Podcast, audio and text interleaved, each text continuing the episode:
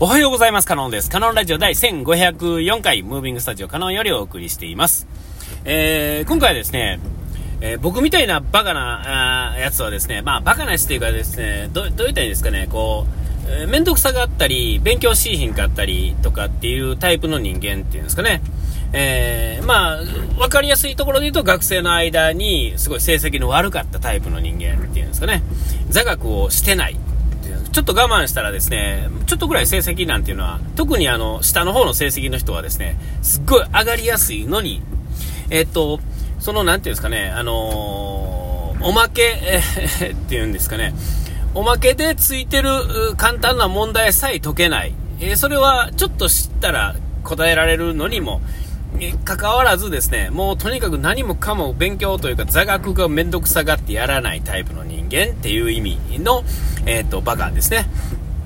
えー、こういうのはですね、えっと、特に小学校、中学校、まあ高校、まあ基本なとこですね、基本、うーなんていうんですか、あの、えー、まあ、学校ですよ、普通のね。えそこの間にですね、勉強してないからですね、よりその体制がですね、弱っててるので、えっと、どんどんどんどんやらなくなるんですよね。でも人っていうのは、えー、好きなことがあるじゃないですか。なんかその人のなんかちょっと好きなこと。何でもいいんですよ。もうほんまにバカなことでもいいんですけど、要は集中できることっていうのは、なんやかんやあるわけですよね。で、そのことについてやってる間はですね、無心なわけですよ。えー、それはあのどんなことを覚えようとしてたり聞こうとしてたりしててもですね、え、その時の集中力っていうのはまあすごいわけですで集中力がある程度ある時っていうかですね一個のことだけにですね集中して周りが見えてなくなった時っていうのはすごく時間単位時間のですね内容っていうのはすごい濃くなるっていうんですかね。あのー、例えば本読んでですね、わあ、読んだな、しっかり読んだな、なかなか内容のあるない話やったなと思って、パッと時計見たらまだ20分ぐらいしか経ってなかったってよくあると思うんですよ。ページとしてもそんなに進んでないかもしれないですけど、そこの内容がしっかり噛み砕いてある程度な頭に入ってる状態。えー、これっていうのが、この、なんていうんですかね、効率っていうか集中というかですね、勉強っていうか、なんていうんかな、すごく意味のある時間っていうんですかね。ただやってたから、えー、できたっていうよりは、なんかやってるのに、逆にですね、例えばノート書いたり、こう、読んだり、線引いたり、なんやかんやしてるのに、えっ、と、全くもって頭に入ってない時ってめちゃめちゃあると思うんですよ。そういう意味ではですね、集中してるっていうのはすごいことで、だから、どんなことに集中してることでさえですね、その人がそれができるということはですね、えっ、ー、と、まあ、頭の良くなれる可能性っていうのは高いわけです。特にあの、勉強、その、いわゆる小中高でやるような勉強っていうのは、えー、もう完全に答えのあり、あある、えっ、ー、と、答えを出すための暗記みたいなところがあるので、えー、そんなものは序の口なわけですね、えー、いわゆる普通の偏差値なんか50ぐらいですか、えー、になるっていうのは、え序の口なわけですよ。どんな人でもですよ、えに少なくても日本人の日本語が喋れる人にとってはですねそれぐらいは大丈夫やと思うんですよ。ちなみに、えーと、偏差値50って言ったら正直ちょっと頭のいいやつやと思うんですよ。偏差値で50取れるっていうのはね。いや、実際問題は50っつったらって思うかもしれませんが、えー、49って聞いたら、ちょっと、あなんかアホな方に入るのかなっていう感じすると思うんですけども、実際は40代後半から50代の1、2ぐらいまでがほとんどやと思うんですよね。で、その辺の人が、いわゆるあの、まあなんかこう、当たり前の簡単な問題は解けるっていう人たちやと思うんですよ。簡単な問題っていうのは、あの、ちょっと考えたらわかるような話ですね。えー、何のひねりもない覚えたことを右から左みたいなっていうのがそれぐらい。でちょっとひねらなあかんのが50代後半とかねなってくると思うんですよ。でまあ60代70代っていうのはもうなんか宇宙人なわけですけれども、まあそんなんでですね。でまあ何が今回言いたいかっていうとですねまあ僕みたいなアホなやつでもですねえー、っていうか世の中どんな人でもですねえっと集中して覚える瞬間っていうのはあの全然こうレベルが違ってくるんですね。もう言うたら、なんかわかんないですよ。その瞬間、瞬間最大風速的にはですね、偏差値っていうのは多分60代とか行く人いっぱいいると思うんですよ。えー、数字上はその35でしたとかね、えー、があったとしてもですね、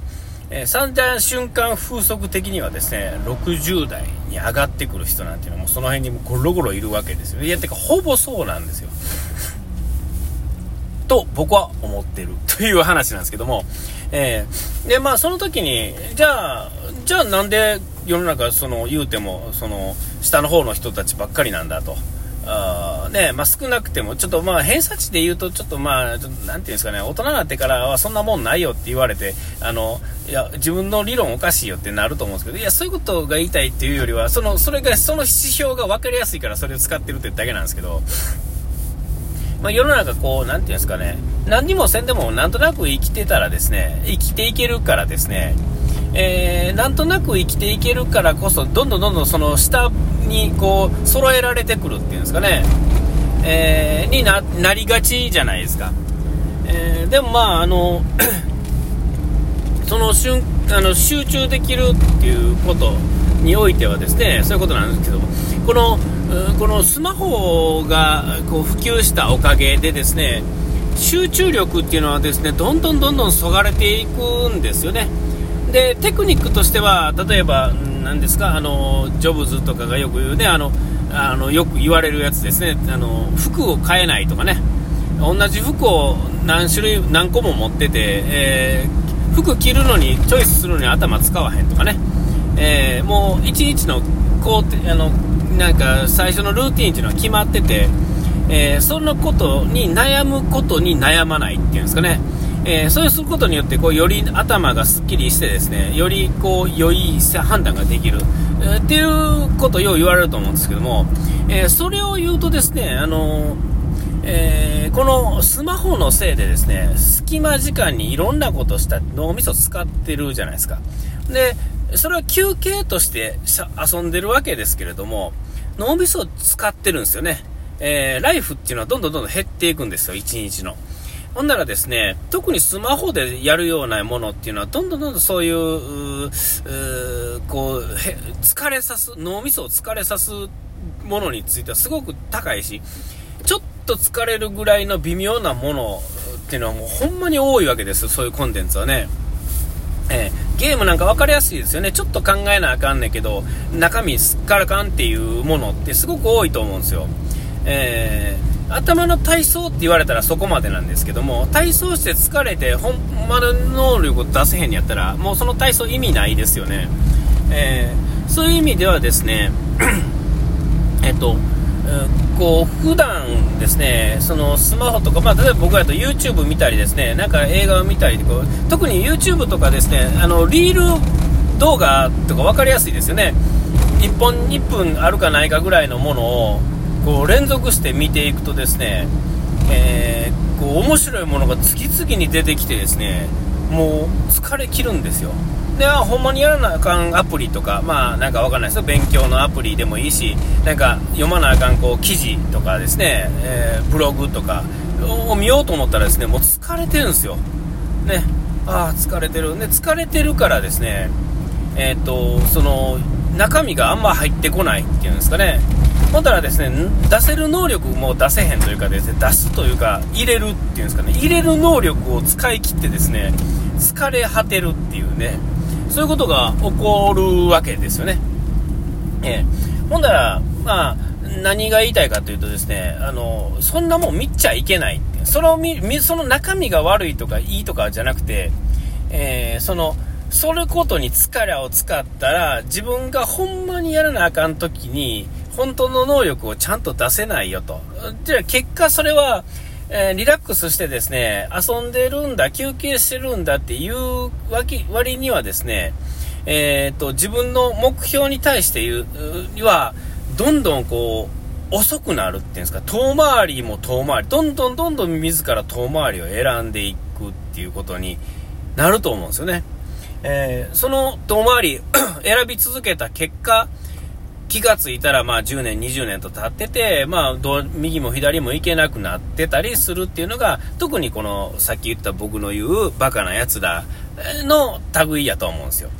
で、えっ、と、ある程度できる人とか、まあ、ある程度こう、こう、なんていうんですか、区切りをつけ、区切りっていうんですかね、そういうのを、もうここで何とかするって決めた人は何もかも立って頑張ったりするんですけども、えー、それでいいと思う。そういう時期があってもいいと思うんですよ。それ自体は、なんていうんですか、一生ものではない前提ですけれども、えっと、もう今からもう何も見ない、何もしない、僕はこれしかしないこ、こういう時期っていうのは、人生のうちにね、定期的に、まあ1年に、例えばなんかわからないです、トータル1ヶ月とかね、1年の間、12ヶ月のうちの1ヶ月ぐらいそういうのがあったって、えー、実は全然問題ない。他の11ヶ月を遊んでるわけですから、逆に言ったらその時だけ集中して、それ以外の時、まあ、無理にやらなくても、もう何やったら何も考えても、えー、暇です、みたいな感じでも全然いいと思うんですよ。ただ、やる時にさえやってれば、それは、あの、前へ進むんですね。ただ、12ヶ月を延べ単に広げてやろうとするとですね、えっと、もう、全然無理になってくると思うんですよね。結果、その、12ヶ月を広げて、ちゃんとちょっとずつやりました言ってる人の方が、えー、っと、短期集中で、えー、やってる人よりも、えー、進まない。いや、なんやったら何にも進まないっていうことが起こるような気がするんですね。えだから、まあ、この、今スマホでこのラジオトークも撮ってますけれども、えっと、僕ついついこう暇つぶしにね、YouTube とかつまらない、クソつまらない動画を見るときって疲れてる、脳みそが疲れれば疲れるほど、あの、よりつまらないもの、コンテンツを見ようとするんですね。そういうのが居心地がいいんですよ。うん。ということはですね、やっぱり疲れていってるってことなんで、えー、そういうのをふと思った時にですね、えー、ほんまに見たいコンテンツを見るときってですね、やっぱある程度スッキリしてるときしか無理やと思うと、やっぱそういうことなんだなって改めて思ったってことで、お時間来ました、交番のレター可能で、下をがいて洗い。忘れずに、ピース